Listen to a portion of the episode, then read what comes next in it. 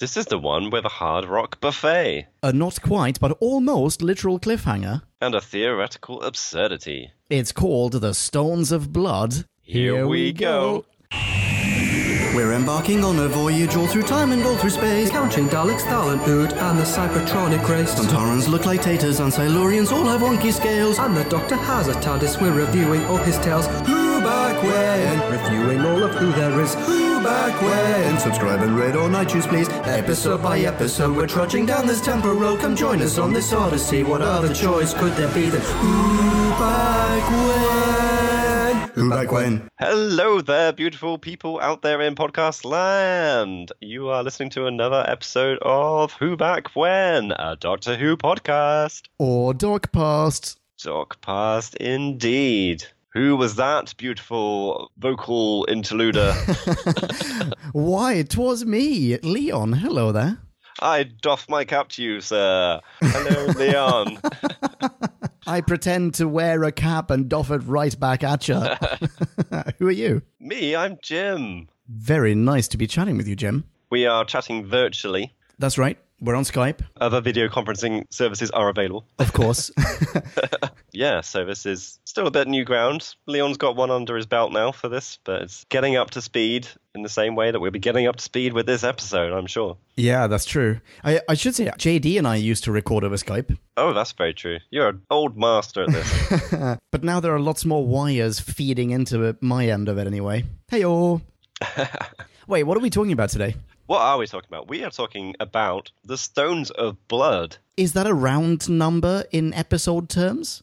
Well, it's funny you should say that because it happens to be C100. What? The 100th classic story. Holy oh moly. Oh my goodness. And what an episode for the centenary.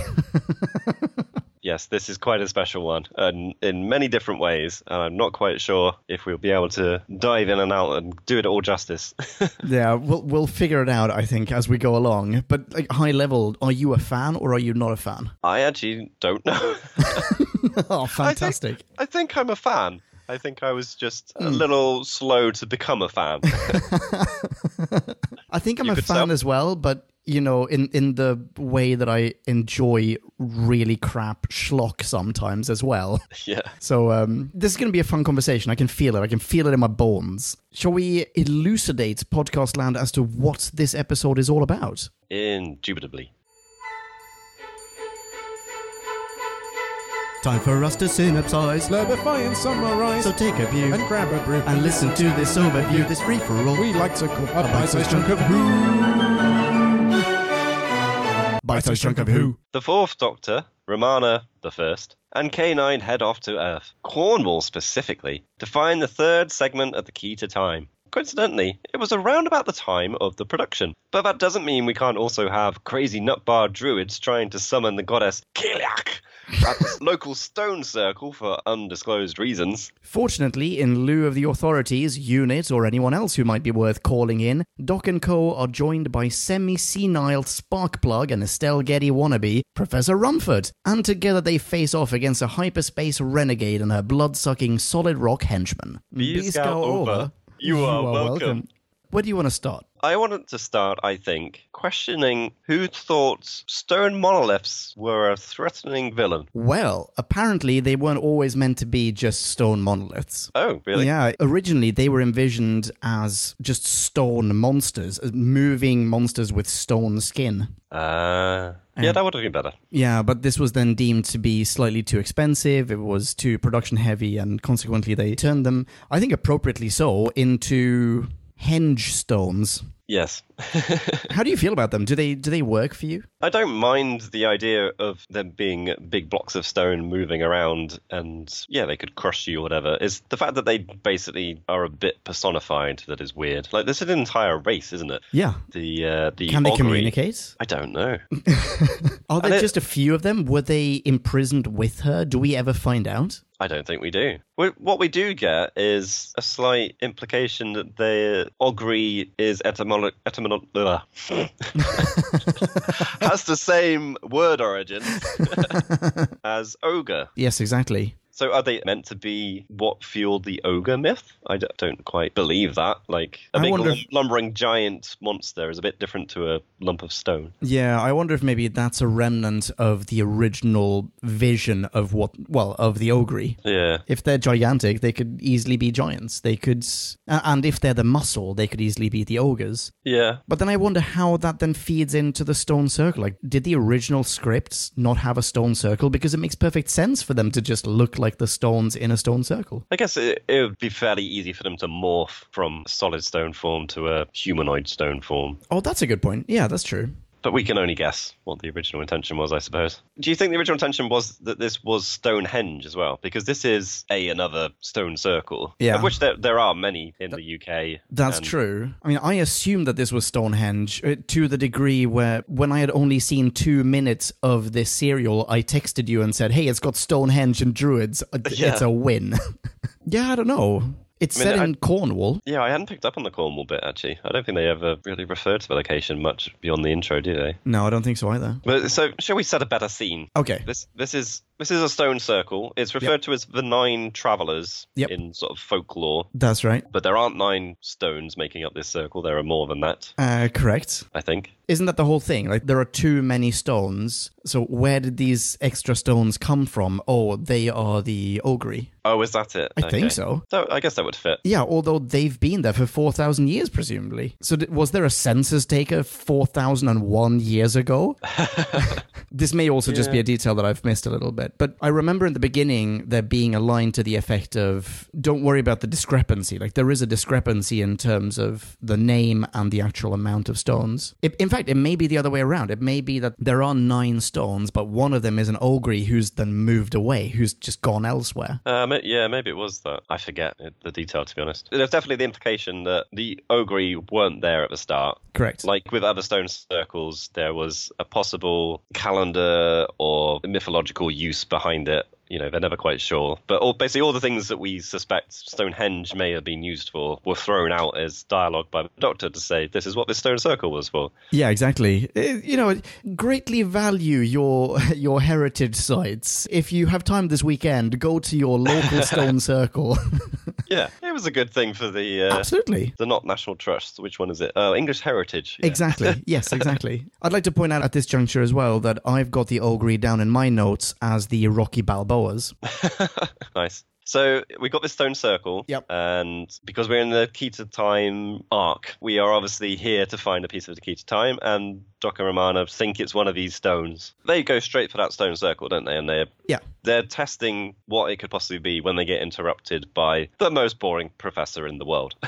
Ah, yes, Estelle Getty. Uh, Emilia Rumford, the Professor Bumbletron of this episode, who is. Yes. uh, I mean, I get severe Estelle Getty vibes of her. This is. We have two Golden Girls in this episode. We have her, who is the Sophia of Golden Girls fame. Estelle Getty, by the way, played Stallone's mum in Stop or My Mum Will Shoot. Maybe that's, that's a Oh, more yeah. vivid recollection. She's wonderful. I thought at first that she was a dreadful actress, can barely remember her lines. She stumbles over the ones that she actually can remember, but then it becomes very clear that no, no, no, she's acting her heart out. Yeah. she's doing a terrific job of playing this semi-senile individual, this this very bumbly academic. Yeah, I, th- I think to start with, I was very much a, oh, it's a, a bumbling professor character. It's a bit of a trope, and she's been made intentionally incredibly boring. Like the dialogue she's giving is just so dry and so long. But isn't it nice where every single time that she delivers one of her little soliloquies, Tom Baker's doctor just starts to drift, and you can see his interest waning. It's ju- I think it's hilarious. Yeah, I, I think that was the thing. Like, I, I was taking it at face value to start with. It's like, oh, they they've just written a really boring professor, but then playing up to it. It's uh, which was really nice actually. The, I think there's there's quite a nice interplay actually at the start when they're they're all in that stone circle setting for the first time. I've got a couple of like laughing notes around the um, doctor talking about when they first go out of the TARDIS, like anyone for tennis, which is basically the English equivalent to saying anyone want to come outside and get wet. Yeah, that's a good one. And then I forget the exact dialogue that leads up to it, but K9 misinterprets something about, you know, erasing his memory banks concerning tennis. And then he goes, memory erased. Oh yeah. He's just forgotten everything about tennis now. I totally forgot about that myself, actually, ironically. And then um, the other woman with the professor is Vivian Fay, That's right, Blanche Devereaux. who I wish I could remember the Golden Girls better to get your references. She is Blanche Devereaux in my notes because she looks so much like her. I, I can't Oh, really? remember the name of the actress who played her, but holy moly, does she look a lot like her. I've got a, a, an interesting bit of trivia about her, actually, or about this character. And at the same time, I'm going to raise a beaker because what's her name again? Uh, I can't remember what. Vivian. Vivian Fay was originally going to be played by, or at least it was suggested that she be played by Honor Blackman. Oh, wow. Pussy Galore. Honor Blackman, who I'm very sorry to say passed away only a few days ago. Yeah, that was a sad one. And yeah, that would have been an interesting uh, casting choice. I, I think I liked the uh, actress playing Vivian Fay. It was a bit Yeah, of a weird role, as we will explore, I'm sure. But um, she's she's called Susan Engel, Okay. actually Austrian, or at least born in Austria. Okay. Yeah. fair enough. Fair enough. What do you mean? What do I mean? Fair enough. Um, I I didn't recognise her. It looks like she's done a lot of Shakespeare stuff, actually. oh, okay. Quick quick perusal of her career, a lot of theatre, some random bits from from television. But yeah, she she ends up having a meaty role in this because she uh, obviously turns out to be the main antagonist. Yes, which I'm sure no one saw coming. Just me, or was that fairly obviously set up? I don't know if I did see it coming actually. Oh, Well, dun, dun, dun. I'm doing a little dance over here. She was a weird character when she was just Vivian Fay. Like, cause it's basically Romana, Vivian, and the professor, whose name I can't even remember. I just always refer to her as the professor. They they have most of the interactions together. Like the Doctor isn't really interacting with those three throughout a lot of the serial. But they are interacting with each other a lot. And it always seemed there was a kind of an undertone whenever Vivian was talking. It was like, Are you gonna kill Romana? Or like, um, She's Yeah, definitely some- sinister. something else is going on here. Okay, I have questions about her, and I, I- can, can we just stop and, and focus on her character for a little bit and her backstory in particular? Because there are a lot of things here that are not clear to me at all. So Okay. we, we know that there are, in fact, we see these modern day quote druids who uh, sacrifice people, drain them of blood, pour the blood on the stones, yada yada yada, and this is all in aid of summoning the goddess Cailleach. Yeah. We learn later on that in the, the the estate or in the castle or, or what have you, where the head druid lives, I think, multiple ladies lived in this house going back centuries, and they all had portraits. And when we finally see these portraits, we realize they were clearly all the same person because these portraits are all identical. Yep. Now, Kelia herself is Vivian Fay. She still looks exactly like that. She works with the professor for goodness knows what reason. Why doesn't she just go to her druid buddies? Like, why do they even have to run through these rituals? Why do they have to sacrifice people? Why can't she just go there and say, Hi, this is me. These portraits are the proof. Now bring me blood. Yeah. so the thing is, she doesn't actually want the blood. It's just for the ogre, isn't It's it? for hen- her henchmen. Yeah, that's true. yeah. Yeah, but still, I mean, they are there. The druids are there to summon her. She clearly wants to be. I mean, she wants to be summoned, right? She wants to be revered. Yeah. All she has to do is go to them. They just have to see her, and they will immediately recognize her as their goddess. Yeah, possibly. I guess she's basically created her own myth, so she could have created it in a different way, is what you're saying, I suppose. Because she's created a myth that she is multiple generations Yeah, it's like of, a. of, of a family. Yeah, exactly. I, I think we get to see similar things in lots of vampire stories where it's like, oh, actually, I'm going to play my own son, I'm going to play my own grandson, and so on and so forth. And Yeah. And she is someone who doesn't quite live forever, but she lives a lot longer than regular humans. But I, I guess my point is either she wants to be summoned by these people, in which case, mission accomplished, just like go and live in this fancy house. Don't live in a cottage, live in the fancy house, have them revere you, bring blood to your henchmen, and do whatever it is that you want to do. We still don't know what she wants to do. Or hide away from them, in which case, why is she still there? Like, why is she even in Cornwall? You know, she could go literally anywhere but this stone circle and no one would ever find her. I think I've forgotten what the hell she wants. What does she want?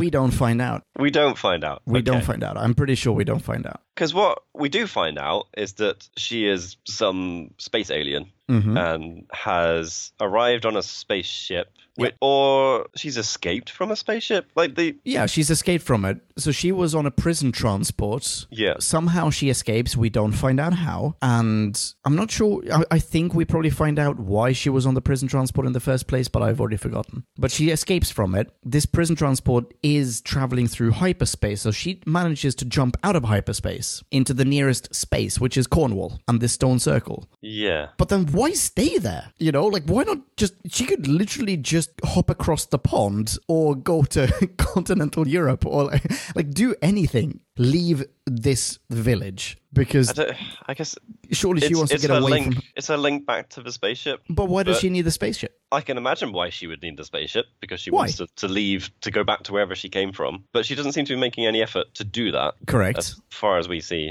Uh, Exactly. But I, could- I could see why you wouldn't want to necessarily just go, oh, I'm going to settle down in a slightly different part of Cornwall.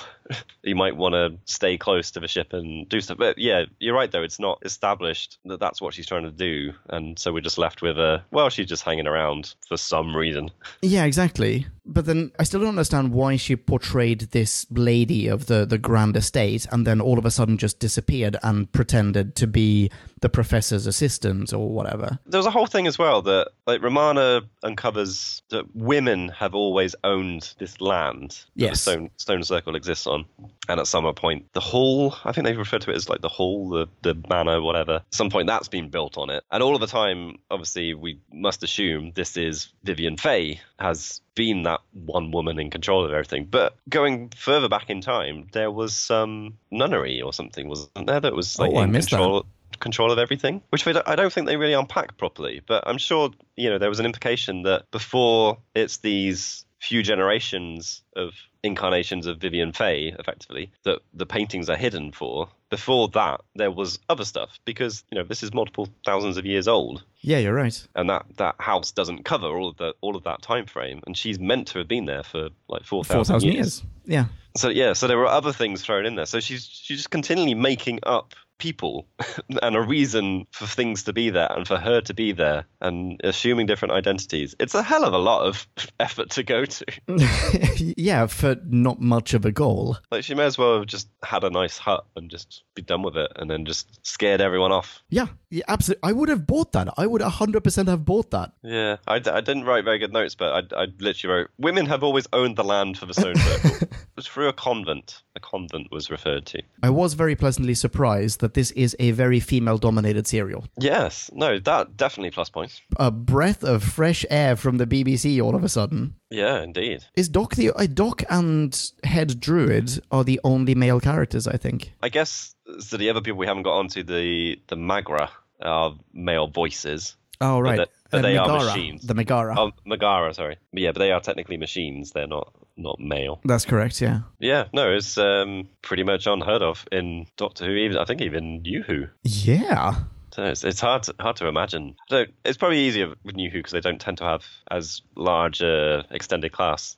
I guess maybe that's the thing with this classic. There aren't a lot of people in it. That's a bit of a breath of fresh air as well. Like there isn't a cult with 50 people, three of which speak. But there is a cult with multiple members, and they all at one point just bolt. And I mean, that means that we know that at, after Doc and Romana and K9, after they leave at the end of the serial, we know that there are at least, like, let's say, a dozen homicidal druids in the vicinity. True. We don't know what happens to them. yeah, don't go camping around there. Oh, absolutely not. By the way, th- just having all the druids there, did you also feel that there was a return to maybe the hammer horror kind of thing that we've talked about a lot in the past? um, I did, and my note on that is, yay, another cult. this is this is where I was kind of hinting. I didn't know if I liked this for for a long time. Whilst it was just druids in a stone circle, Yeah. I wasn't really on board. I was very confused when the Ogri started manifesting a little bit. But once we get into the spaceship and stuff, I was like, whoa, okay, this is some real crazy shit. Yeah. Yeah, you have sort of three different stories here. You have the cultish hammer horror druid thing, which doesn't quite pan out. Then you have the sci fi story, which has great potential, but which is never really explored. And then everything kind of devolves into a courtroom monologue. yeah. well, you, you mentioned, you know, arguably the only ever male character. So, De Vries, I think he's called. yes, yeah. And he gets killed off. Yes, Uh, by the Ogre. Yeah, like halfway through episode two, is it? I think. Yeah, Or- he gets killed off by the people serving the person he wants to serve. Yeah, I, d- I don't understand this setup. I think No, I think nor you're do I. right. I had not put my brain to this. You're absolutely right. This is just bonkers. Why she is there? What the Ogre are doing? Like these, yeah, these druids want to give the Ogre blood, and then the Ogre turn around and kill them. I think there are a, a shit ton of cool ideas that are just thrown against a wall. And instead of going like, let's throw some ideas against the wall, see what sticks, and then explore those ideas, they just threw a bunch of ideas. Everything stuck. And they just went, what a nice mosaic. and that was the cereal. So okay, so the Ogre they serve Cailleach, who is the goddess of these druids, but some at some point these Ogre mimic the Doctor and throw Romana off a cliff. Oh yeah, this bit. So what the shit, man? So this is the end of episode one. This is the pretty much literal cliffhanger Exactly. of episode episode one. Yep. Which, as it plays out at the end of episode one, just looks like Romana walking up to a cliff and going, "Oh, there's a cliff." Yep. Walking away Walking from past the a massive sign that says "Careful, cliff, you're gonna fall." yeah. Walking away from the cliff because it's a cliff, you don't want to stand close to that. Certainly. And then just kind of looking a bit shocked and then backing over the cliff. She just walks off the cliff backward. And we don't see anything of the doctor. Yep. We don't at this point she's gone out there because she's heard him shouting. And then the Yeah, claim what- at the what's the start of episode two, yeah, the claim at the start of episode two is that the doctor pushed her over the edge, whereas the entire setup of the first episode looked like she just walked over. It was just yeah, it, I it almost felt like they fucked up the end of the first episode and had to kind of write in as like, well, you know, when we when we play this back, it looks like she just walked off the off the cliff. What what were you trying to do there, Steve? Uh, I'm not quite sure, actually, Bill. How about we just say there was uh, one of the stones pretending to be the doctor pushed her, but it didn't look like anyone was pushing her, Steve. It's fine. It's fine. It's We'll fine, yeah. Get away with it. Uh, I, I, I have a feeling that I read a piece of trivia about this. I didn't save it, but I, I have a feeling that I read something about them actually originally intending to shoot Tom Baker pushing her over a cliff, but then deciding against it for goodness knows what reason. But even, I mean, fine. So they decided against it. They cut him out of that, or maybe they never shot him to begin with. But then in episode two, when Doc saves Romana, she is very wary of him. She's suspicious and and constantly keeps like dropping these little hints of, yeah, you tried to kill me, I don't trust you anymore. And then that's just let go entirely. Yeah. But I do have a question about that actually. Is this particular part of the key to time meant to have some sort of transmogrifying effect? I don't know if it's this particular, but that's that's what they claim is that this yeah this segment of the key to time, and I I would assume all segments because that is their shtick really. They Yeah, you're right. Actually, yeah, you're right. appear as they appear as anything. So that yeah, the the claim is that Vivian has worked out a way to use that to her advantage, I suppose. But Yeah, but he, okay, so here's a follow up question then. If she can use the key to time, her piece of the, her pendant, whatever, that's the part of the key to time, in order to shapeshift, why would she always have looked the same in those portraits? that's a good point. Well, at this point, we don't know it's it's Vivian running everything, but I don't think I ever assumed it was her that was pretending to be the Doctor. No, I actually, think- sorry, you're right. It was one of the Rocky Balboas. Yeah, I, I assumed it was an ogre. Then we fall into the problem that they changed them from being humanoid stone creatures to being a lump of stone, and suddenly a lump of stone is meant to be like the Doctor. Is, I, is re- that right? I, I wish we had a scene. I, I mean, somewhere on the cutting room floor, there is footage of one of these lumps of stone with a scarf like twirled around it. Uh, we can dream. So who is this? Eh, I, I I feel like I cut you off before. You were talking about the guy, the head druid, whatever his name is. I was merely bringing him up again to just point out how quickly he's done in with. And there's a, a character called Martha. Yeah, whom he refers to as mother. Oh, really? Yeah. And I don't know if that's like a Vice President Pence kind of thing or if she is actually meant to be his mother, but I feel like those two are the same age. Yeah, I, I would not have pegged them. You sure? You absolutely sure he doesn't say Martha because that's what she's credited as. Oh, wait. You're so right, aren't you? I, I've not put it past them to slip, slipped in a weird. I don't know because I, I, I don't. I didn't understand these two characters. They, they barely exist in this serial. Oh, I feel like an idiot now. In I I found in part two, I've just written that quote: "Get out of here, mother." End quote. Pence? Question mark! Exclamation point. You're so right. That's clearly Martha then. Yeah, exactly. So who is she? Is she she's the second in command of these druids, but she appeared to be. but we never Uh. learn what their motivation is. What No, they.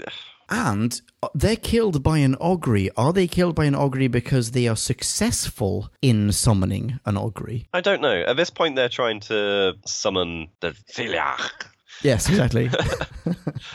which you have to uh, channel your inner Klingon to, to really do it justice. And then the Ogre comes. But then we know that we know that Vivian is controlling the Ogre. So you know, every time these druids do something, like she could just be responding. She could send the Ogre to go and kill them. But then it's also not clear that the Ogre was trying to kill them. The Ogre just kind of tries to go through a door and destroys the building. Maybe they're just Like- giant lumbering idiots who Yeah, it's like- accidentally run over people. It's like, oh no, my bad. Oh shit, I killed them. Not again. Damn it, Ogre, this is why we can't have nice things. oh, it's all about the puppy instant again. oh, no. Okay, so how do you feel about? Um, I mean, we, we talked about uh, the professor Estelle Getty, Professor Rumford, for a little bit. How do you feel about her kind of taking on companion duties in this one? Oh, I don't know if I would go that far, to be honest. Oh, really? So you you feel like she was Yeah. Very much so. I, I feel, in general, I feel like Romana was shortchanged in this one. Is the professor not more often a companion to Romana? Oh, that's a wonderful observation. She gets a very key role in manning the device to send them into hyperspace. Yeah. And with K9's assistance repairing it, but I think I feel like other than that, she's she's mostly kind of hanging out with Romana, isn't she? I think you're right. Yeah, that is a brilliant point. I like that. She does take on companion duties, but to the companion. But Romana is still very much. I mean, she she goes by unused as a character. I feel. She gets she gets left a lot in this one, but I I don't think I picked up on it as a negative when I was watching it. I think I picked it up on as the when the Doctor trusts his companion Yeah. or her companion, even in New Who, the Doctor lets them just do something else. Now, as I say that, I'm thinking actually what he let Romana do most of the time was just stay put. But occa- occasionally it was like, I, I as the doctor am going to go do this thing. You as my assistant are going to do that thing. It might have just been, oh, go with the professor and have a cup of tea. But yeah, exactly. Put, your- put yourself in harm's way for a little bit. Yeah, I don't know. It's, something always happened in those those side moments. It, it felt like a you know the kind of relationship there was with Sarah Jane. You know, a lot of the time when they gave her agency, you know, she was off and um, making things happen. And I think I think Romana was doing that in this. I, I have a note which I randomly paused on on this screen. Uh, it says that Romana comes up with a way to save K9 by using the TARDIS. Like, Yeah, exactly. She like jump starts him. yeah, K9 would have been totally out of action potentially after being crushed. I forget what happens to K9. I think it's all off screen, isn't it? He, he encounters the ogre. Yeah, so he shoots them to start with, and that's working well, and then chases them off screen and gets a bit killed, basically. Yeah, exactly. Needs to be repaired. And also, every time that they encounter the ogre, K9 is the force field effectively, but it drains K9's batteries. yeah, K9's pretty keen to this, actually, this serial. Oh, very much so, yeah. Okay, hang on. I'm I'm sorry. I keep hopping on about bloody Estelle Getty here, but how do you feel about Professor Rumford's just straight up acceptance of, oh, right, cool, this is a sentient robot dog? Was a bit odd that she wasn't thrown more. I think, I don't know, I kind of feel like 20 years from now, Robot Dog appears, or something even more far fetched, I'll be like, yeah, why not? I've seen some shit. Why not a robot dog? Why not uh, teleporting kangaroo? You know. Maybe it's just, I mean, she is meant to portray, t- not just meant, she does portray a different generation than Tom Baker does. So when Tom Baker shows up with his robot dog, it's the equivalent of we go to, let's say, our parents or grandparents' generation, someone of the uh, one of those generations, and just show them an app, and they're like, "Oh, all these newfangled things, I have no idea what that Yeah. is. It's the equivalent of like, oh, all these newfangled robot dogs, whatever, man.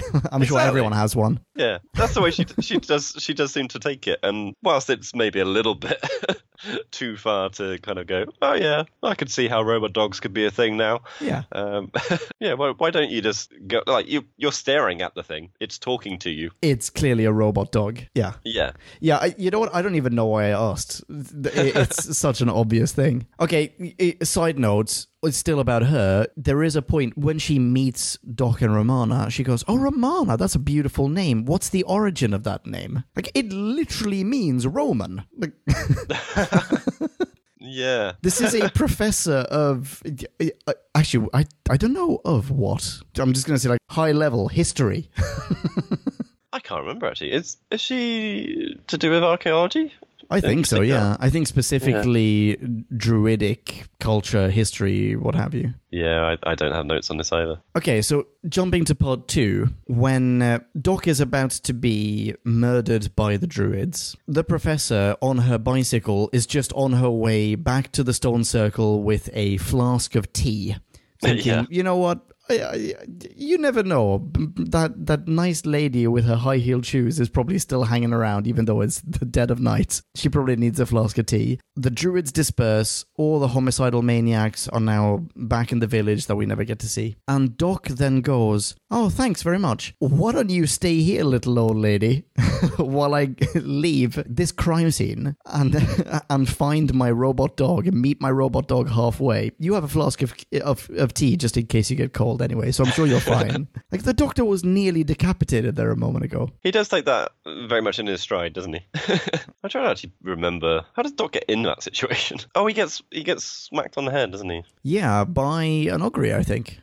No, he. Oh um, no, you're right. He goes No. to the estate, meets what's his face, druid chap, and De Vries is the Yes, one that hits him. you're right. He gets he gets distracted by the the creepy bird outfit, which It- we later see Vivian wearing. So is that meant Exactly. to be Vivian then? Yeah, I, I assume so. I mean, the either there are two bird outfits, or that is Blanche Devereaux in the estate, and the only reason no one recognizes her as Vivian, whatever her Vivian Fay, is because she wears a mask. Possibly. Well, she's hidden the portraits as well. But then that guy guy's meant to live there. No, I, I, feel like he hid the portraits. he hid them. Well, Uh, he must have done so because he provides the alibi. He goes, "I'm, I'm having them cleaned." that's true. no, there are a lot of holes in this. Yeah. That guy, by the way, th- uh, whatever his name is, the, the the guy who plays Leonard, is it Leonard? Leonard de Vries. I Leonard think de it might be, Vries. actually. Yeah. I feel like he should have one of those, you know, you know the hacker punishments, the thing where he he goes to prison and then when he gets out of prison, he's not let anywhere near a stage or screen for like 25 years because that man, holy moly, does he chew scenery.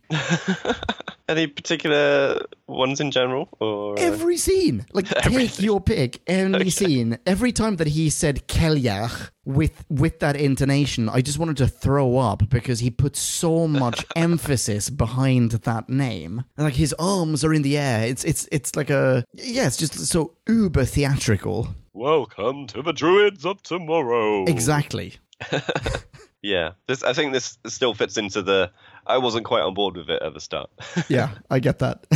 We're pretty much through the start, actually. Shall That's we, true. sh- Shall we jump into the, uh, Sci-fi. the the second act, third act? I don't know what you would call it. Yeah, go for it. So this this happens right at the end of episode two, effectively, but we don't know it at the end of episode two. But Vivian has been revealed as Crow Lady. Mm-hmm. She zaps Romana. Wait, that's- wait, wait. Crow Lady. That's another thing that we never learn about. She can control birds. Oh yeah, I I got quite a few notes about crows or ravens, and it's just just like it's nothing. It means nothing. It's never. But they're meant to be her develops. eyes. Like they they spy on people for her. but does she use it? I don't.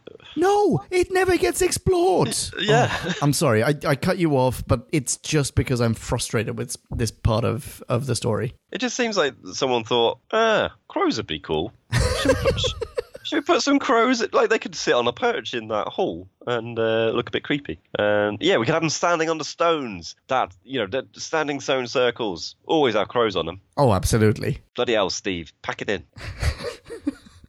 Right, sorry, so hang on. So you were saying. Yeah, so this is episode two finishes. Romana's been zapped. We don't really know what's happened. Yeah, she's like she- staff teleported. Yeah, so that's that's really the end of Druid life. Yep. And then, well, we get a, we get a bit more of the reveal, I think, in um, episode three. But then we go up to the spaceship. Yeah. And we get wonderful dialogue about hyperspace. With the professor saying, well, Doctor tries to explain hyperspace to the professor. The professor says, "I still don't understand about hyperspace." The doctor says, "Well, who does?" And K9 pipes up, "I do."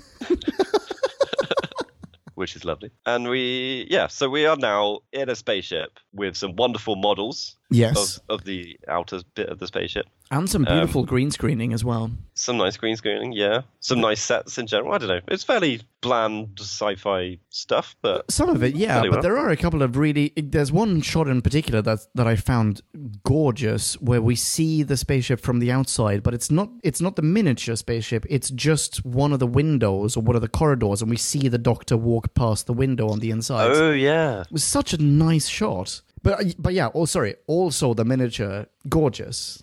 because it's, it's a weird looking. It I couldn't decide actually if it was a spaceship or a space station. It was. It had a space stationy feel to it, didn't it? Because it was It does, yeah. kind of four sides without a center. It's a little a- reminiscent, actually, of the spaceships in Space 1999. Oh really? I never actually watched any of that. But yeah, so this is where Romana has been sent. Yep. She she has been locked up. So I, I don't know why. I'm just going to refer to her as Vivian throughout the whole thing. It's a lot, lot Sure. easier.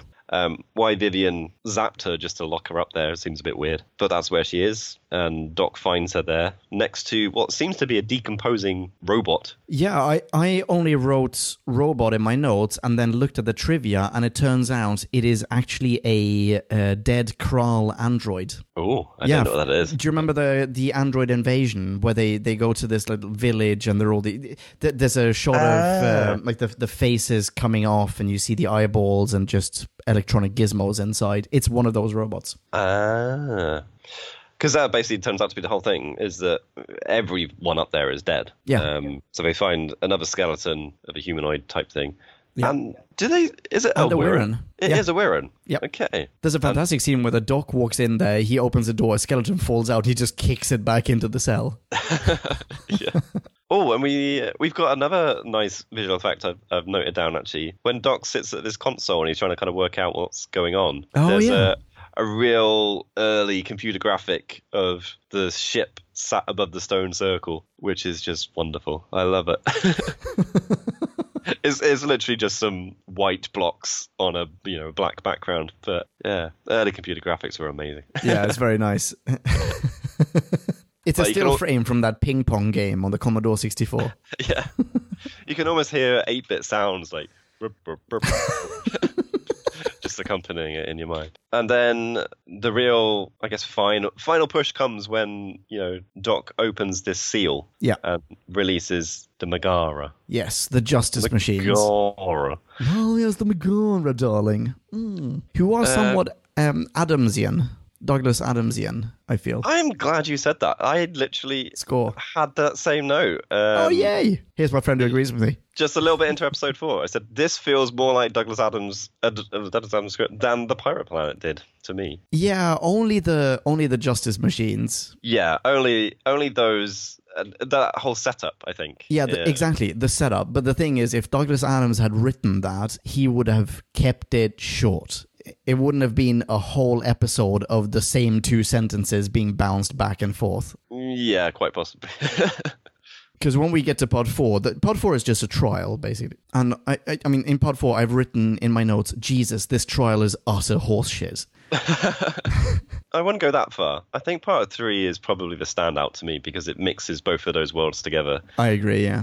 And yeah, yeah, I think you're right that the trial aspect is a bit of a drain on your patience towards the end of it. So I, I haven't listened to the DVD commentary for the serial, but according to IMDb trivia for episode four, Tom Baker, Mary Tamm, and Susan Engel were scathing about this episode on the DVD commentary. Oh, really? Yeah, Tom Baker apparently referred to it as, quote, the longest episode in the history of Doctor Who. Oh, dear.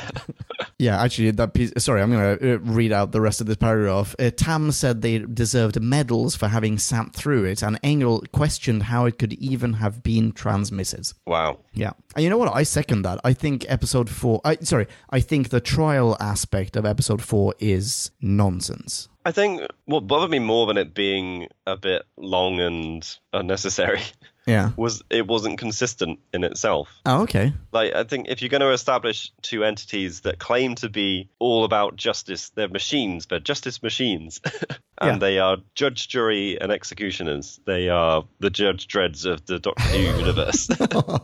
Yeah. Like they should have a very clear logic written around them. And when Doc starts calling his witnesses, like he's he's ever kind of like trying to fight the system and you know get his appeal through and call witnesses and all this kind of stuff. And then he manages to call Vivian as a witness and doesn't even get to question her. Yeah, I know. And They- even, I mean, th- the most basic thing being we know that her real name is not Vivian. We just need to find out that she's lying. He just has to ask, Is your name Vivian? But then he can't ask that question because he doesn't know what her real name is. But he doesn't need to know what her real name is. Well, I just, I just didn't understand. Like he's he's trying to you know get her to confess to being effectively a more wanted criminal than than Yeah. he is. But also like these justice machines, I can't quite remember if there is any reason why they let the doc off. If that's really brought about because he's still broken a law. Yeah, I don't think they do. He breaks another law towards the end, uses the key to time pendants thingy to send them back into hyperspace or back to their planet or whatever. And he just goes, Yeah, yeah, they're not going to be around for another 2,000 years or so. It's fine.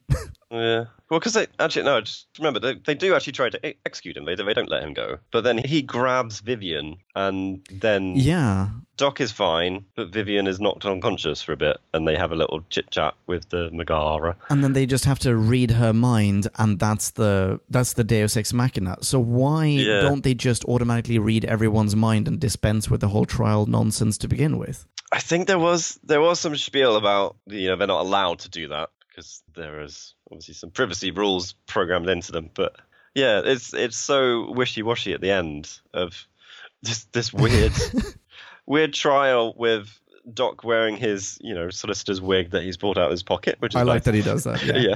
And yeah, these uh, multiple balls of light chirping each other. Oh my god, the computer chirpy sound as well when they talk to each other. Oh, I like that. Oh, you like that? Oh, Yeah, I I, it. it.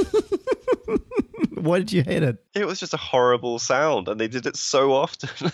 I, th- I I mean, the idea was, I assume, that in one of those chirps is a whole conversation. Like, so when they're chirping back and forth at each other, that's as though they're spending hours and hours of our time debating with each other. yeah, I don't know. It just seemed unnecessary. Like you could have just had silence. I feel like, and people would have understood they were communicating. Like flashes of light would have been enough. I didn't agree, re- yeah. I really didn't like the sound. They have absolutely no structure or balance to their sentences, though. If you impersonate a religious figure, killing countless people at the same time, you're in prison for a thousand years. Years, by the way, Earth years. You're in prison for a thousand Earth years. These are people from a different planet somewhere in hyperspace. But if you break a sealed door, death. yeah, they didn't make the rules. that's true. I guess that's true. I like how it's breaking the seal to them as well. It's like, yeah, we are allowed out, but we're only allowed out on very particular occasions. So you breaking that seal is a very naughty boy. Our kidnapper put a seal on that door. Yeah, Yeah. I don't know. Okay, different question for you. How did you feel about the Doctoriador? The what? Uh, when the doctor is a Toreador with his coat. Oh, I did not feel good about the Doctoriador.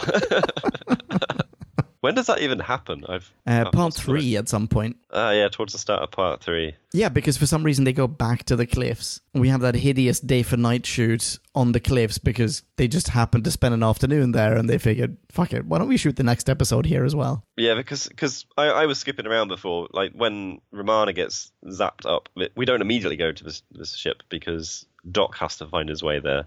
So this is part of that, isn't it? It's um, Doc and Professor Bumbletron Yes. finding a way to get well By uh, building has- the most amazing tripod hyperspace teleporter cannon. Yes, incredible. This is where we learn that the the stones are Ogri, I think. Okay, yeah, that's very possible. Yeah. So a lot happens. Yeah, I think episode three is by far the the kind of meat of this weird sci-fi cult sandwich. Sandwich. Part three also has the super weird scene, uh, I mean, a wonderfully weird scene, where the Ogri are revealed to require blood. Like, they, they are globulin deficient, like, so they, they need blood effectively. but That's the closest Yeah. thing to what they need. So there's one bit where, where they go, like, all right, so the Ogri, they have to, they just have to suck someone's blood out through, you know, any given body part. Hard cut to topless man climbing out of tent and preparing to take off his trousers. Yeah, the uh, the happy campers scene is quite special. What happened to those two campers skeletons? they were discovered a week later and baffled the police for decades. So this is an why isn't UNIT investigating this? UNIT went to uh, whatever the village was called in uh, the Daemons, where people, not entirely unlike these modern day druids, they were sacrificing civilians. They were I mean, they were causing human casualties in their pursuit to revere some pagan deity. It, that also, in brackets, turned out to be an alien. Here, there are th- there must be so many dead hikers, campers, tourists, locals. Maybe that's why we never get to see a village because everyone has been murdered. Because the the stones, the the Ogri, they need to be furnished with fresh blood on a regular basis. But Yep. there are no authorities. No, no one gives a shit.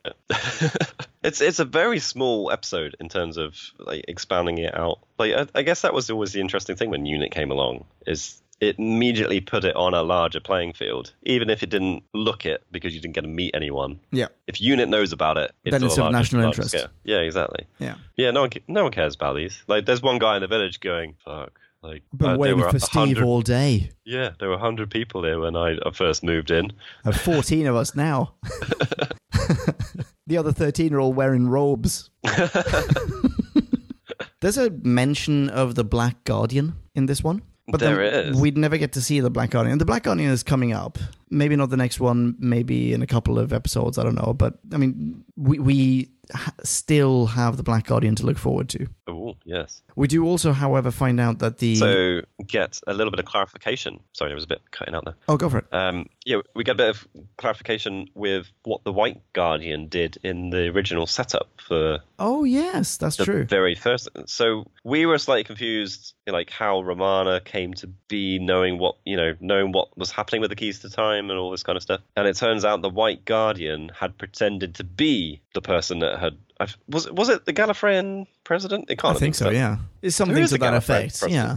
Like the, the head of the council or something like that. Yeah, because is Doc still the president? I don't know. Oh, yeah, that's a good question. Maybe. But we were led to believe someone had instructed Romana about this mission and, and briefed her on it.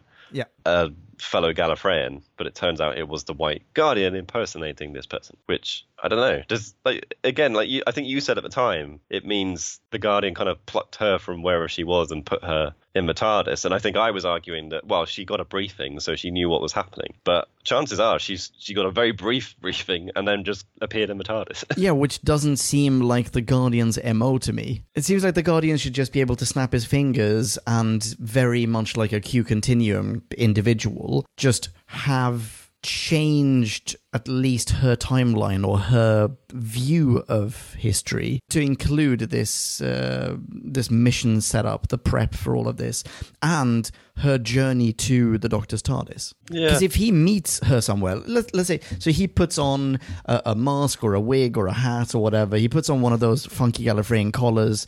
He goes to Gallifrey. He walks up to her on the street. She goes, "Hey, Romana," in brackets Roman numeral one close brackets. I'm the president. I'm gonna brief you on this mission.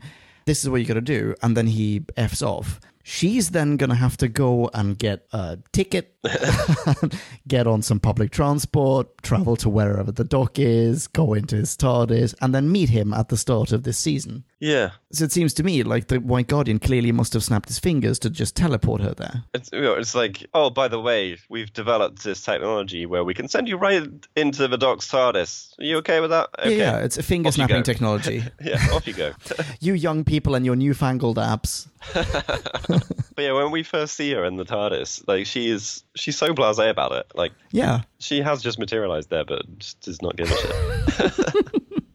but interestingly, the Doc is like hundred percent convinced this must have been what happened as well. But we didn't know this had happened. The, the Guardian doesn't tell the Doctor this in our True. presence. Yeah. But the Doc is is absolutely certain the person who briefed Romana must have been the White Guardian. Not that the White Guardian left a briefing on the president's table or you know anything like you know any other setup that could have led to her knowing about it and ending up where she needed to be. I reckon this is But a I don't know. BBC or possibly a viewer note. Because we are now, I mean, several months after, or at least a couple of months after that first serial. Yeah. And people may just have gone, yeah, but wouldn't she have questioned all of this by now? Surely, I mean, we can't go on with the season and, and have her just believe that this is all a, an elaborate mission. So they just ham fist that line in there in the beginning. Yeah, which is actually it's a, a voiceover from the White Guardian, isn't it? It's saying "Beware the Black Guardian." Oh, yes, also, yeah. The Black Guardian, as opposed to the White Guardian, who is in fact in this one referred to as the Guardian of Light and Time. Ah, yes. Very disparate concepts, I feel like. It could be the Guardian of Safety and Goldfish, or, you know,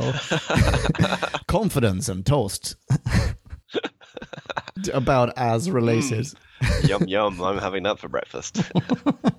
Do you think, and I honestly do not remember this from the, the later episodes. I, I don't even know if I've seen the later ones. Eh, sorry, I say that I saw a few screenshots and I know that I've seen something, but I have no idea which one. Do you reckon that the White Guardian is actually just as culpable as everyone else, and that in the end, once the key to time has been assembled, possibly Doc and Romana and K9 will have to save the universe themselves rather than hand it over to the White Guardian and allow him to do so. I hadn't really thought about it, but now you've described it that way. Yes. Haha, fantastic.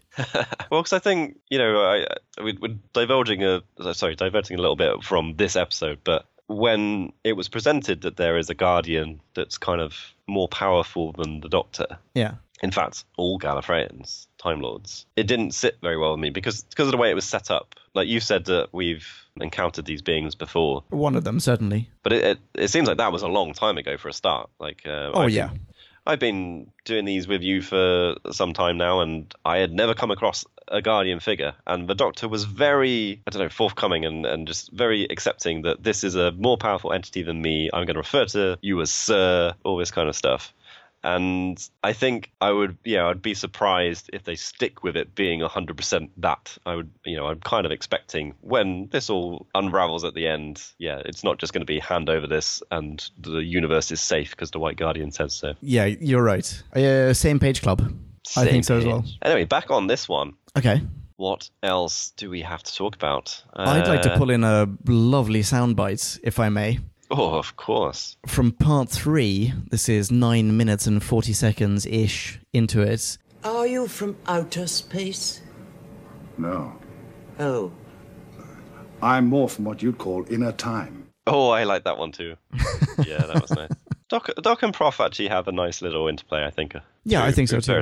Uh, I was saying before that I, I couldn't really think of them spending a lot of time together. I think the Professor is more spending time with Romana, but that is probably mostly in the first two episodes that, that Romana and Professor interplay happens. But when the Doc gets with the Professor, it's nice, definitely. Yeah, I'm with you on that. And uh, this is shortly after the Professor has tried to capture one of the Killer Stones with her truncheon as well, I think.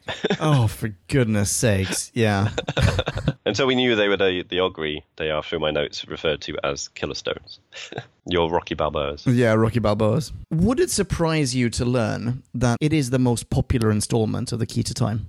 Oh, I don't know if I am surprised by that or not. Oh, really? I, I mean, I kind of enjoyed it, definitely. I think the pirate planet we we've just had was Yeah. a bit uh, a bit over the shop as well, and the what did we have before that? I've forgotten.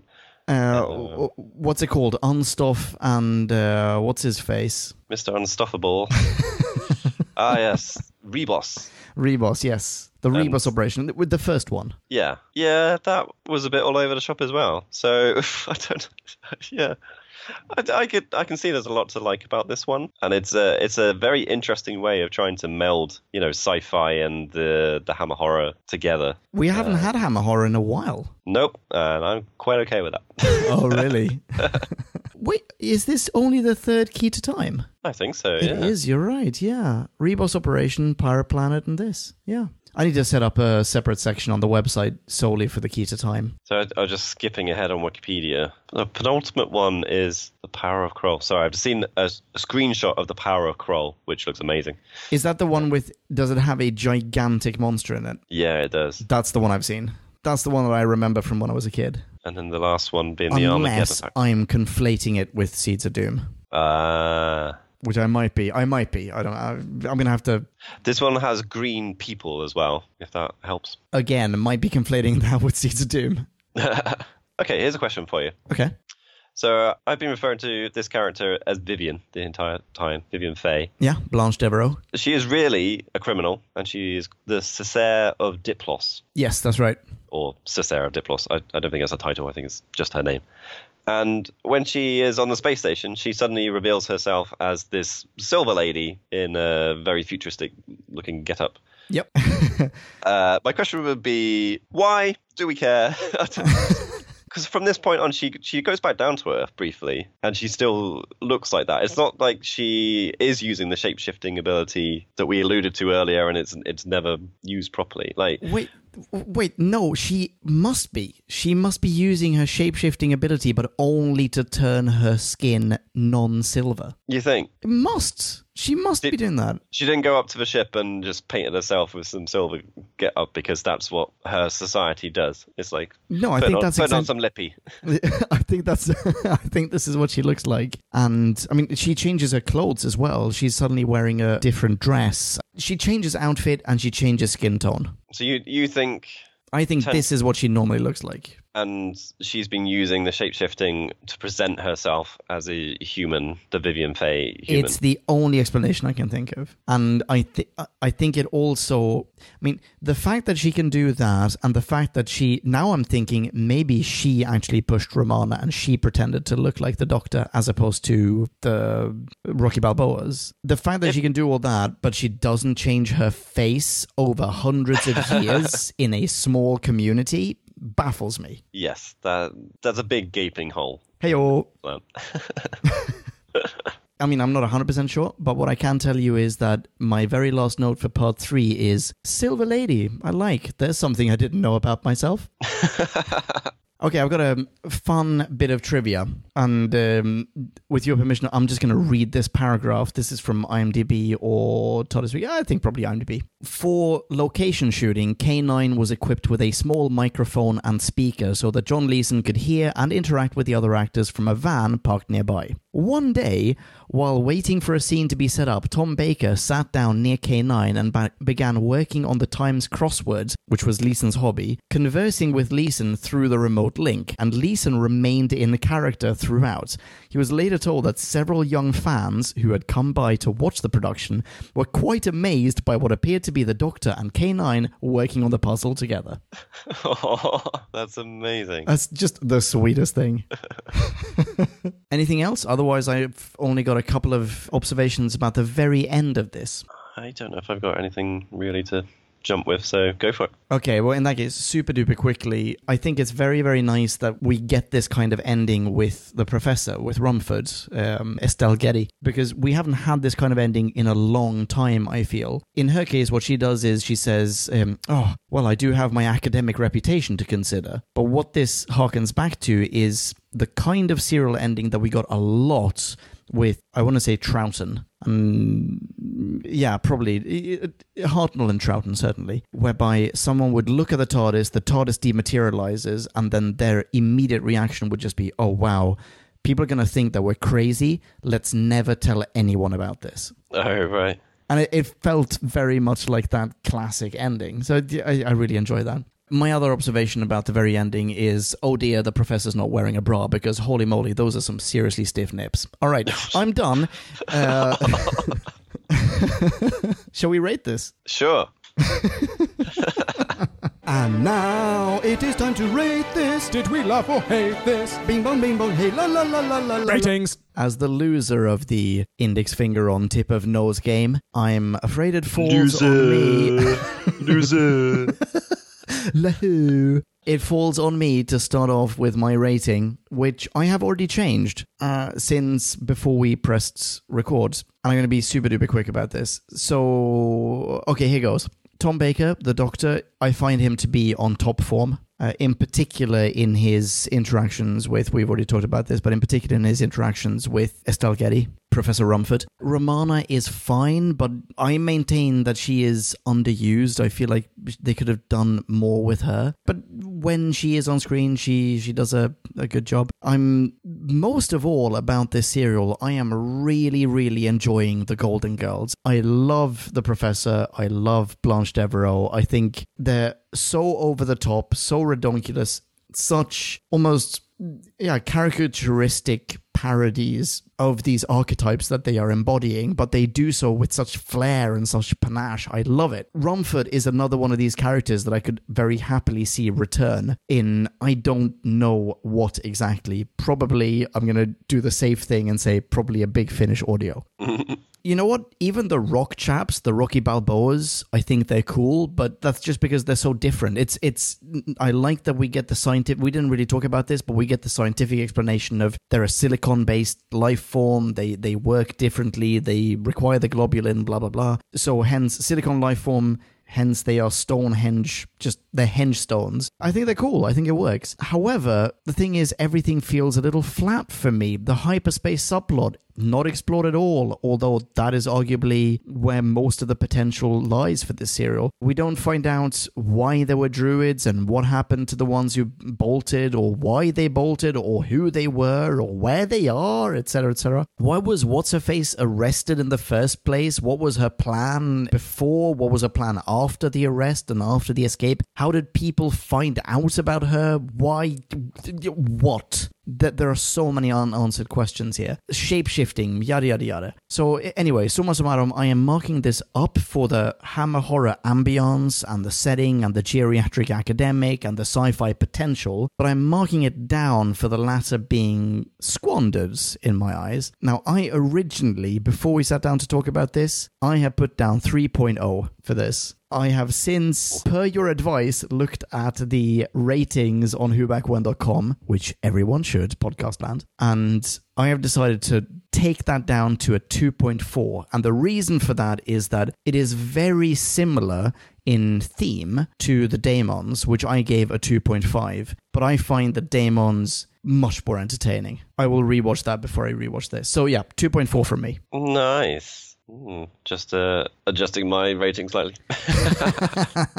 awesome, awesome review there. Thank you, Leon. Why, thank you, Jim. Well, okay, that leaves me then. What did I think of this weird mishmash of sci fi, cultism, hammer horror? Well, the thing that stood out to me at the end, why I was kind of deciding I probably did like it more than hate it, uh, that's what I felt like at the end of it, was actually there's a lot of fun dialogue. A lot of dialogue that shows off the interplay between the characters quite well and genuinely made me laugh, laugh out loud, which I think has uh, been missing a bit maybe in uh, in the classic Doctor Who of, of late as we've been reviewing. Pirate Planet maybe notwithstanding. Yeah, so there's definite plus points for that. Um, Good point. Yeah. You yourself, Leon, pointed out how female led this serial is, which definitely has to get plus points. And it didn't feel like it was lip service either. Like all of the, the characters were important and interacted together importantly and with the doctor and you know they were all part of the story. They weren't just there to prop something up or what have you. And yeah i mean i think you're right to single out the professor the way she just kind of put a little twist on the the professor bumbletron um, trope. And yeah i think there was there was more lovable humor in that character than they often get with that type of character um, I, I warmed to her very quickly after immediately hating her which was quite weird That's normally the opposite. Yeah. I don't know if I particularly liked the send off. I, I totally get what you were saying about it's a kind of The nips? Oh, I see. sorry, sorry. No, I didn't like that. Uh, I've seen the screenshot now. you know, it's an intentional reversal of how they used to end some of the other serials with people kind of going, "Oh, we can never talk about this. No one would ever believe us." Um, yeah, the, it's a nice thing to address. I d- still felt it was a bit ham-fisted and didn't really add a lot. Yeah, we haven't really talked a lot about K9. K9 was a very important part of this serial. And I'm still really enjoying K9. I think possibly turning into a little bit of what the Sonic is in Who, where if there's someone who, like, there's an antagonist who is maybe willing to shoot at the Doctor and, and companion, or has a force that they just don't know how to outthink, K9 turns up and shoots things, or K9 turns up and does a force field. Um, so uh, yeah, I'm hoping maybe they can find a, a bit of a better balance. Uh, in this one, I, I kind of let it slide. I think they established K9 was there to to be the muscle, but also had some lovely comedy moments as well. I think by far the biggest problem with this serial though is the sheer number of plot holes, which I don't think I'd fully put my brain to. I think before we sat down to discuss this, I was actually in a similar kind of mindset of a three point oh kind of Okay. kind of rating. We have ripped this apart a bit. We've discovered things are just there because they thought they should be, or things are there because there was a bigger story which they edited out. Who knows? You know, the fact that there are crows sat around the set all over the time, they are referred to in a lot of dialogue, but basically do nothing. It's just, uh, it's hamming up the hammer horror um, without real substance. And it's, yeah, so things like that. The fact that the stone monsters are left as just stones that just shuffle along the floor. Like the glowing effect they have, I kind of liked. I kind of liked the stupid cheesy way they just burst through a door, um, but they're not not a very threatening monster. They're not very well explained. They're not very well used. Um, Vivien Fay, I think you've uncovered the biggest plot hole possible with you know why the hell she is there. What oh, I'm she's so doing. sorry. Uh, No, it's it's totally legitimate to you know to not let them get away with that. So have to have to knock off some points for that. I I personally quite enjoyed the, all of the stuff on the spaceship. I yes the um, Megara were a little bit drawn out in the courtroom scene, but I, I was enjoying for the most part just the straight comedy kind of aspect of it. Like we we're not i don't know i didn't feel like we were we were worried about how the doctor's going to get out of this because the doctor was just continually kind of playing with them and and not quite maybe enjoying it. It looked like he was worried from time to time but yeah that that whole interplay was was quite nice. And um, i kind of enjoyed getting that as a nice flip side to having the hammer horror intro through the first couple of episodes. But it's a weird thing to mesh together. It doesn't mishmash together that well. There are holes all over the shop. So from the heights of around the three mark, aka better than average, I've had to go below average. Like yourself, I got a little bit lower down. I'm going to give it a 2.2. Oh, all right. Interestingly, I had slingshot all the way down to 1.9 to then come back after your review. Holy moly. Oh, well, in that case, I take back my apologies and uh, substitute them with a you're welcome. so we have tons of listener minis. Shall we uh, have a listen to those maybe? of course.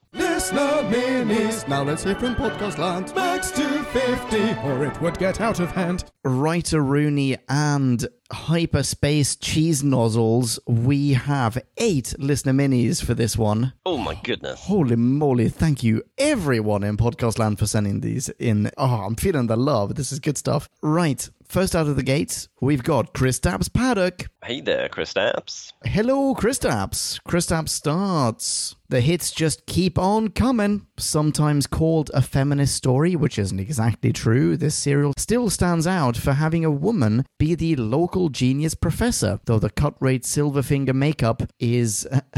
Silverfinger, nice. Makeup is a bit less impressive. Aw. Still, says Kristaps, this story oozes atmosphere with the ravens, the Celtic pagan themes, the 70s horror vibes, the opening scene of campers getting attacked in their tent, and it is eminently rewatchable. The hyperspace scenes and the trial don't work quite as well, but who cares? They're still good fun. Great performances by all as well. And Kristaps gives this what, Leon? Holy moly, he gives this 4.2. Wowzers. Wowzers in my trousers, Kristaps. Holy moly, 4.2. Big heart. Spoiler alert, it turns out Podcastland has a huge heart. Jim and I don't. yes, we may have glanced at the other other ratings. We know we know you love this more than we do. Thank you very much, Kristaps. Next up, we've got Peter Zunich. It's the Zoomeister. Hello, Peter. Hey there, Peter. Peter starts. In many ways, this story embodies classic Who as a whole. The sci fi, both hard and fantastical. There's a little mystery, a little psychic, culture, myth, and more than one really great character. Although, if you look closely at it, most of them don't ultimately do much. One interesting observation if you discount K9, then there are an equal number of female speaking parts in this story as there are male. More if you discount the Megara. Hmm, that is an interesting observation. Yeah. Peter continues, the Ogri are a surprisingly great monster. Seriously, I'm shocked that I like rocks as henchmen. the Justice Machines are utterly fascinating, and they too earn a vote for a character I want to return in Modern Who. I'd love the Ogri to return as well, but I wholeheartedly believe that New Who would just get them totally wrong. I, I think that's probably true, unfortunately. Peter continues, rewriting this retroactively, I'd pick up the pace and add more action. There should also be better connection between the Cailleach and Cessair. If she has all this power and has lived for so long, why is she just hanging around a stone circle on Earth in a bird suit? Yes! Peter, exactly. Why not use her power for, well, anything? Ultimately, it's irrelevant, but it would have rounded the world building nicely. Indeed. Anyhow, concludes Peter, I'm off to my alternate dimension to eat some lemons. Before I go, though, let me steal that pendant off your neck that I have no way of actually knowing is the answer to everything besides three scenes where you're fondling it. And Peter would conclude this entirely with a rating of 3.4. lovely. Excellent, excellent rating, excellent mini. Thank you very much, Peter. Thank you, Peter. Next up, we've got Jim the Fish. Jim. Jim. This deliriously absurd yet very entertaining story was the goddamn 100th story of the show, says Jim the Fish. The Megara Justice Machines are the best argument for treating Classic Who as merely a filmed stage play instead of a real television program. They they're portrayed on screen with just some swirly, shiny effects that was probably made with a pinwheel and a blue screen, then badly matted. Their voices probably recorded just off frame by two actors sitting on a stool in their bathrobes or something. Being British, maybe they sipped tea during it too. Hey.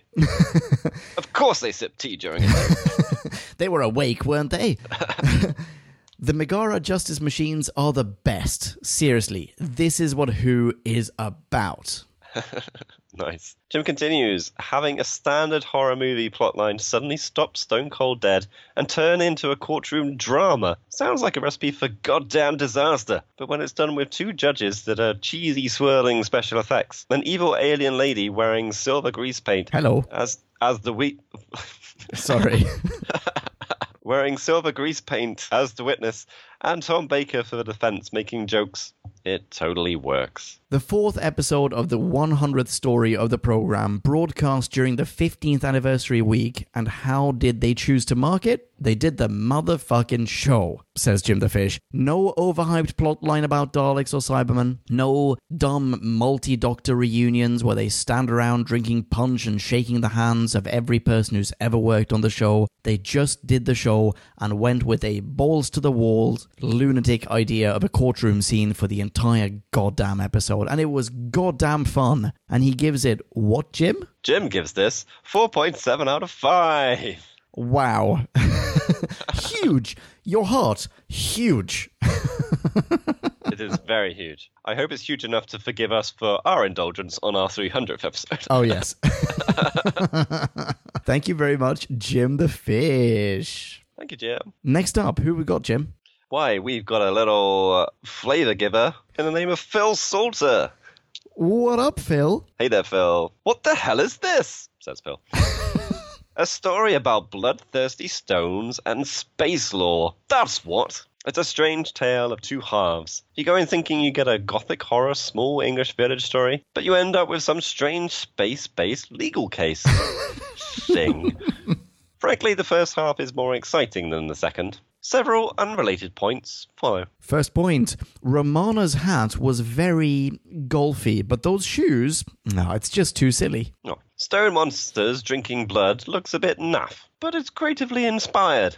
The camping scene was particularly brutal. My wife hated it. Professor Rumford is one of the best characters in the history of Doctor Who. Her hate for Henry Morgan is amazing. That fool. Uh, point number four. Who needs to remember tennis?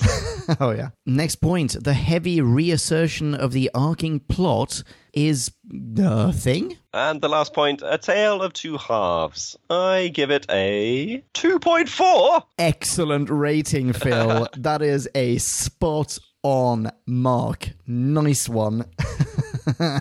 That's where your friend is that agrees with you. there he is. Uh, Phil adds, in terms of Twitter shoutouts, Twitter? Yes, it's just Twitter. It's aligned with various points on the horizon, giving you sunrise and moonrise at different times of the year. Quite. Wow. Yes, yes, quite. Let me, let me just mull on that and zen for a while. Thank you very much, Phil. Good, good stuff. Thank you, Val. Ooh, next, who have we got? We have got the Dr. Gamer. What up, the Doctor Gamer? The Dr. Gamer starts. I didn't rewatch this one as I got the box set about a month ago. Brag. I watched it then. but I remember that this story features a witch dressed completely in silver Hello. And a cult based on a bird. and a hyperspace courtroom drama with sparkling toclafane. Oh, yeah. Setting that aside, says the Dr. Gamer, this is definitely good. And the Dr. Gamer adds some non beefs. First, non beef. the characters in this story are kind of interesting. Next non. Beef. The stones moving around are cool, I guess. And last, non beef. The set of the spaceship was very well designed, in my opinion. Okay, but now we do get some real. Beefs. Due to the budget, it would be very easy for someone to lose focus or not understand what was going on. But I guess that was just who back then. Love it. and second and last beef, the Silver Witch person barely got any screen time or development. Yeah, true. Yeah. And overall, says the Dr. Gamer, this is a fun, exciting story with lots of things to love about it. And Dr. Gamer's given this 4.0 discount Toclafanes. That's a great mini. I'm sighing not about your rating, I'm sighing about our ratings. that is some good, good stuff. Thank you very much, the Dr. Gamer. People who are not the Dr. Gamer, tell the Dr. Gamer how good his stuff is. Dr. Gamer can be found at Dr. Gamer 789. That did not sink. Nope. Next up, we've got Paul Warren. Hello there, Paul. Paul starts after a couple of stories which perhaps went a bit over the top on the comedy front. The Stones of Blood makes a move back to seriousness and a touch of the horror that we used to see in the Hinchcliffe era. The first time I watched this story, I was a bit wary of the Ogri, as they work well in the novel, but could have failed miserably on screen due to poor special effects. Ooh. As it turns out, they are a menacing enemy, and the scene where they refuel themselves on the campers would probably have given me nightmares if I had watched this as a child. The Megara are an interesting concept, and the trial of the Doctor gives Baker a chance to show off. It's never entirely clear why removing the seals on their capsule is a capital offense, though, or even why they are sealed in if they are not prisoners. Yeah, I know! Yeah, I just kind of felt like it was they get stored away in a safety box. And Oh, you think so? You don't think that at some point mid journey she breaks out of her cell and put, puts them in a different cell? it's possible, but it doesn't fit with the crime aspect. Yeah, that's true. Anywho, on, on to the rest of Paul's review. Professor Rumford and Vivien Fay are both excellent guest characters. I love how enthusiastic Rumford is about everything, and how she is willing and able to accept a lot of new concepts very quickly, as the only human who survives to the end. The only downside is that Romana's character is weaker than in previous stories, but she gets a fantastic one next time to make up for it. Ooh, looking forward to that. Hmm. Overall, concludes Paul, a solid story which dips a bit towards the end, but is enjoyable nonetheless. 3.5 out of 5. Ah, solid, solid rating. Thank you very much, Paul. Fantastic mini, as always. People who are not Paul, please high five Paul online. Paul can be found at P Waring. That's P Waring.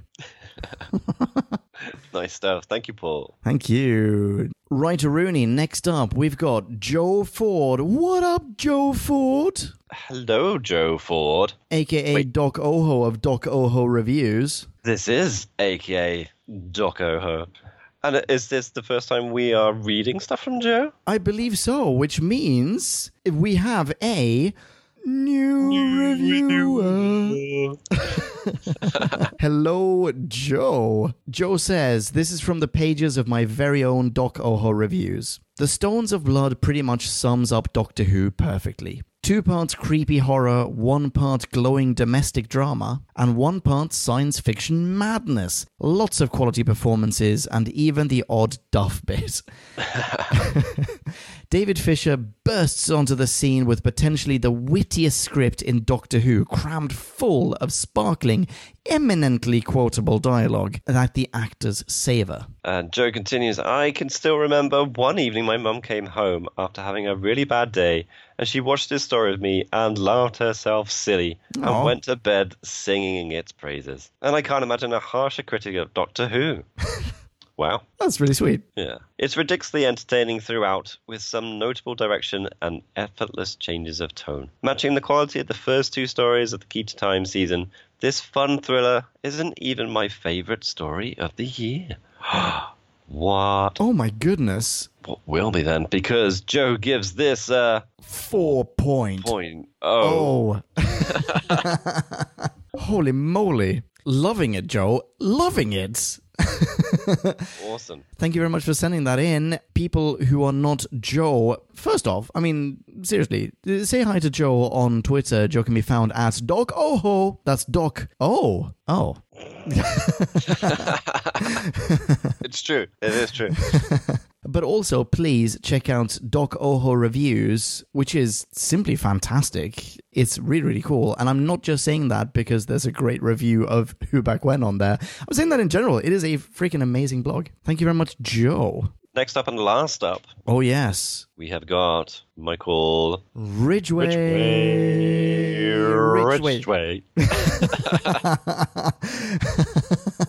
It's really difficult to sync up over Skype. It sounded in sync to me. I don't know if it is.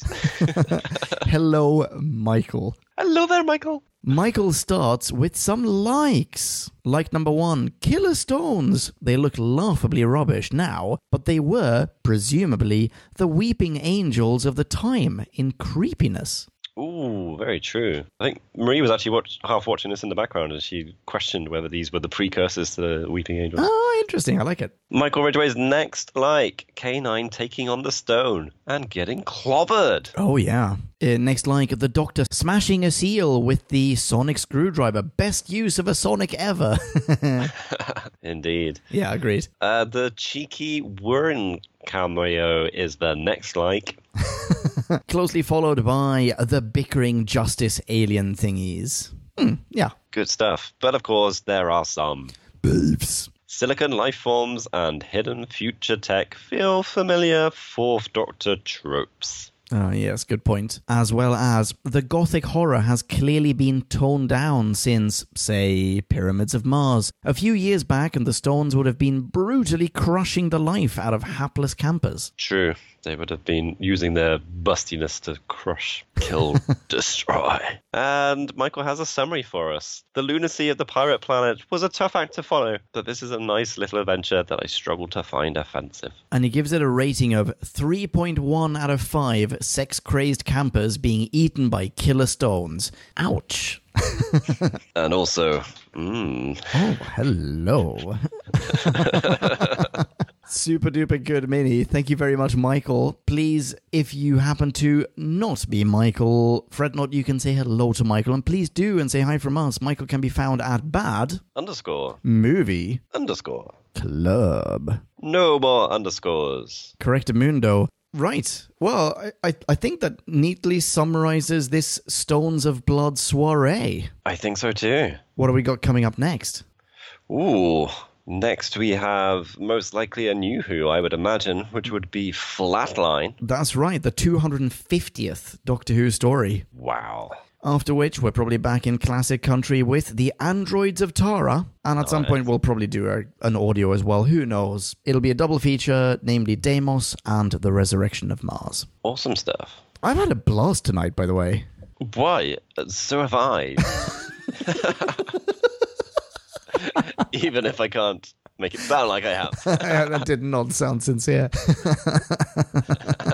well, in fact, I've had such a blast that I would really like to be able to say hello to you online. How could I possibly do that? Why, you could uh, dial that Twitter box up and go to at Jimmy the Who. Okay, so I'm getting my tweeter box. I'm dialing. I'm picturing it has a rotary dial, right? So I, I Of course, yeah.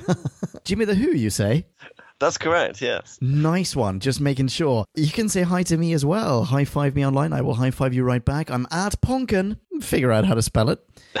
Thank you so much for listening, Podcast Land. As always, you've been a lovely audience. Uh, until the next time, please be rad and excellent to each other. We haven't said, by the way, but please stay safe in these very turbulent times. Rock on and ciao ciao. Take care, everyone. Stay safe. See ya. Kablamo! Did you enjoy the show? Then please do what the cosmos compels you to and spread the gospel of who back when. Tell your friends. I've got no friends. No problemo, tell some strangers. Hey! Like us on Facebook. That's facebook.com slash who back when. All in one word. Are you into Twitter? Awesome! High five us online and we'll high five you right back. You guessed it, we're at who back when, all in one word. Check us out on Instagram for behind the scenes photos and other Whovian goodness. Watch our videos or even listen to our podcast on YouTube. That's whobackwhen.com slash YouTube. Vote us up on Reddit, listen to us on Stitcher, and head on over to our website, whobackwhen.com, where you can submit a review of your own, browse the article archives, and peruse our visual index of aliens, monsters, and more, which increases in kablamos with every episode. And lastly, give us a rating and review on iTunes. It helps our show get noticed and earns you lots of karma points. That's it, rock on and be rad and excellent to each other. Catch your earballs in our next Who review or bonus episode. Until then, Ciao. Who back when?